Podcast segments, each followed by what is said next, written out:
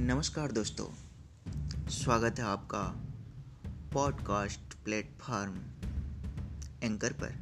और मैं हूँ मृत्युंजय त्रिपाठी, फिर वही लेकर आया हूँ जरा सा इश्क। जी हाँ जरा सा इश्क में आपको मैं जरा जरा सुनाऊँगा और आप जरा जरा सुनिएगा।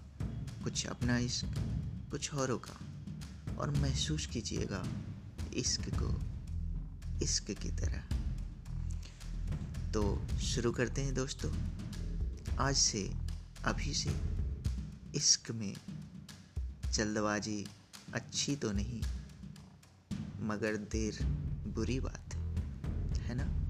तो बने रहिए जरा सा इश्क के साथ और सुनते रहिए मुझे यानी मृत्युंजय त्रिपाठी को। नमस्कार।